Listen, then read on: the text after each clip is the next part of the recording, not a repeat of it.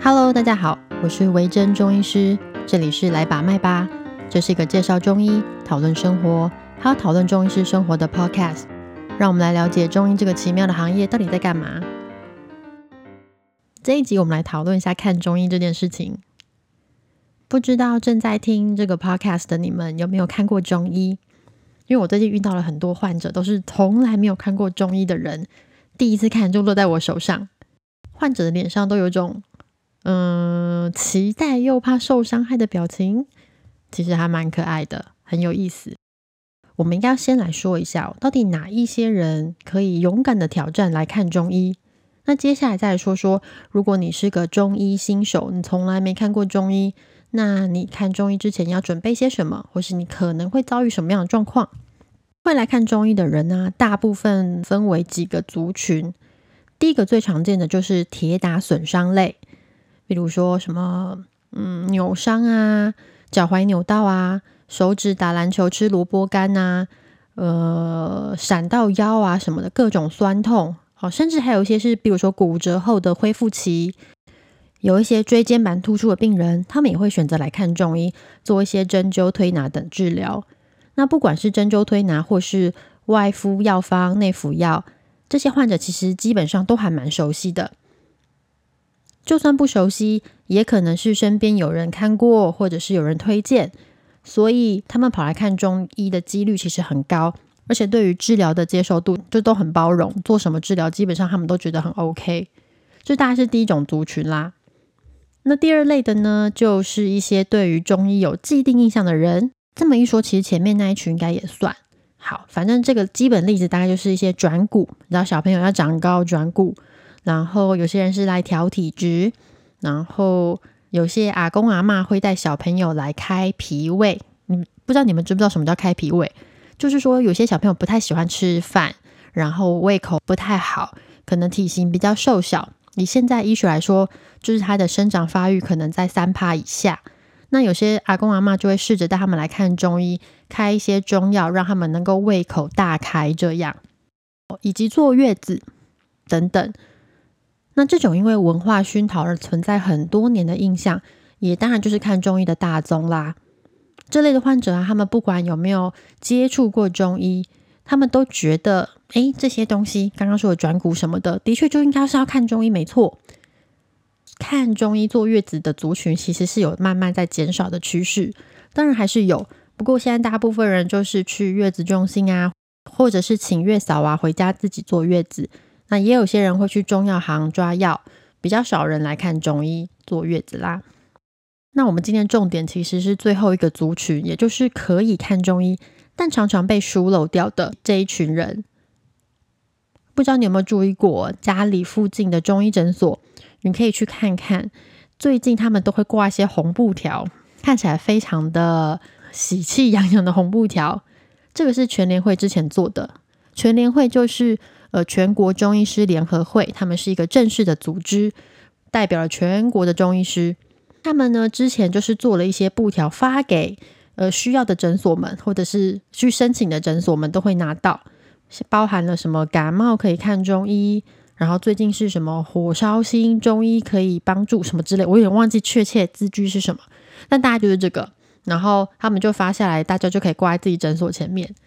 那我一开始看到这个的时候，我跟同事还有一点点嗤之以鼻，哎，真是对不起全年会，想说这个谁不知道，结果。超多人不知道，就有一些从来真的没看过中医的患者，他们就经过，然后看到那个布条，就说：“哦，中医居然可以看感冒，或是啊，我胃食道逆流超多年了，中医也可以看吗？”然后他们就这样默默的走了进来，尝试人生第一次的新体验。像是我遇到好几个感冒的患者，就会跟我说：“诶，其实我从来不知道感冒也可以看中医，耶，我以为中医就是在针灸啊，脚踝扭伤吧。”就发生这件事情之后，我就极度震惊。原来我们的认知落差是这么的大哦！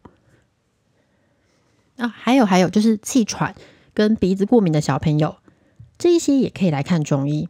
甚至因为呃看中医的效果受到一些证实，所以像是卫福部啊，他们还有设立一个中医治疗气喘以及治疗鼻子过敏的专案。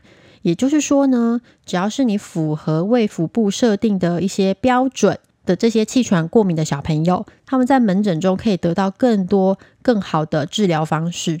对，大概就是像这类的这些感冒、肠胃道疾病等等，还有一些妇科调月经啊，比如说你的月经不准、会经痛，或是你的月经量变多变少，其实有些中医也是可以处理。不过呢，像这些东西就是这样，你想要看中医，或是你想看西医这件事情，我自己不太会有什么坚决的立场，就是说，哎，这个一定要看中医，或是这个中医才有效，其实没有这种事情。这就是回到患者自己选择。其实你每个人都有自己选择的权利啊。那医师、西医或是中医，我们可以提供的就是可以告诉你我们的治疗成效会到哪里，我们的极限在哪里。那接下来选择的部分就是要靠你们自己。医疗决策这件事情本来就是应该要双方，就是不是只有医生，而是医生跟患者彼此共同执行。这个权利对大家都很重要。诶，不是我因为有专业，所以我告诉你什么，你就必须要接受。其实你应该有选择的权利。好啦，说了这么多，我其实不知道大家对于看中医的想法是什么，因为我很常遇到一个状况，就是患者走进来也是有一点懵懂无知的感觉，然后他就跟我说：“我要来调身体。”以前呢，我们在学校就是在呃中医系在大学的时候，我们会去学习问诊，因为光是问诊其实就充满了一些。诀窍跟小的技巧，这样，反正学习问诊的第一步，最重要的就是你的主诉。所谓的主诉，就是说你最不舒服的症状，例如说咳嗽，呃，有些人手痛，或是你鼻塞，或是你肚子痛，这每一项哦，都是一个主诉。接下来呢，医生就会依着你的主诉作为中心，开始往外延伸，去详细评估你其他的症状。例如说，你从咳嗽开始，那接下来我们就开始问说，哦，那你咳嗽有没有痰啊？你的喉咙会不会痛啊？然后你咳嗽的时候会不会喘啊？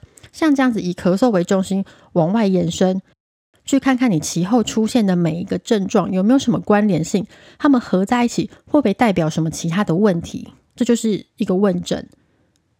那调身体这件事情就很奇妙啦，调身体不算是什么主诉哦，如果你在。学校主诉上面你写调身体，大概会被攻击到不行。不过呢，每个人想要调身体，一定是因为有什么原因，绝对不会是有一天睡醒之后，你突然就想要来看中医。这跟你看到叶配影片之后被说服吧，去买个耳机什么的不太一样。基本上看中医这件事情，其实很难去推坑。健康这种东西是个很难言喻的东西啦，你很难去销售，除非是叫你去买个面膜、喝个茶包这种还比较容易。但是光是走进诊所这种，你很难看到别人走进诊所之后就心里想说：“哎呦，我也要去中医诊所看看。”其实很难，因为走进诊所这件事情就是一个很大的阻力。所以呢，既然下了决心走进诊所来调身体，势必有一件事情是让你觉得非看中医不可吧？对我想听的就是这个。是什么原因让你想走进诊所，然后去调身体？调身体这件事情，我们可以放在后面来处理。但是，一开始那个让你走进来的契机是什么？例如说，有些人是他觉得他很容易感冒，觉得自己抵抗力很差，他平常就会打喷嚏、流鼻水什么的。那有些人是因为他私密处反复感染，然后也觉得自己免疫力不好，或是他老是觉得很累，他睡不好。OK，这都算是一个主诉。所以呢，只要你告诉我这个点，我们大概就可以沿着这个主诉点往外扩大，去进入患者之后他身体的状况，以及去评估他想调身体的部分到底是哪一个部分。好啦，调身体当然是一个很好的理由，但要是你能够更具体一点，更了解自己的问题一点，那会更好，也会帮助你的中医师可以厘清你的状况。很多人可能会把看中医想象成身体检查。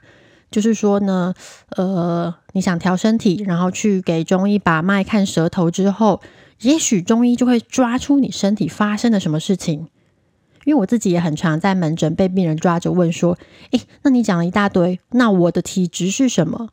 大家都很纠结于体质这件事情哦，觉得知道自己的体质，我就可以治疗了。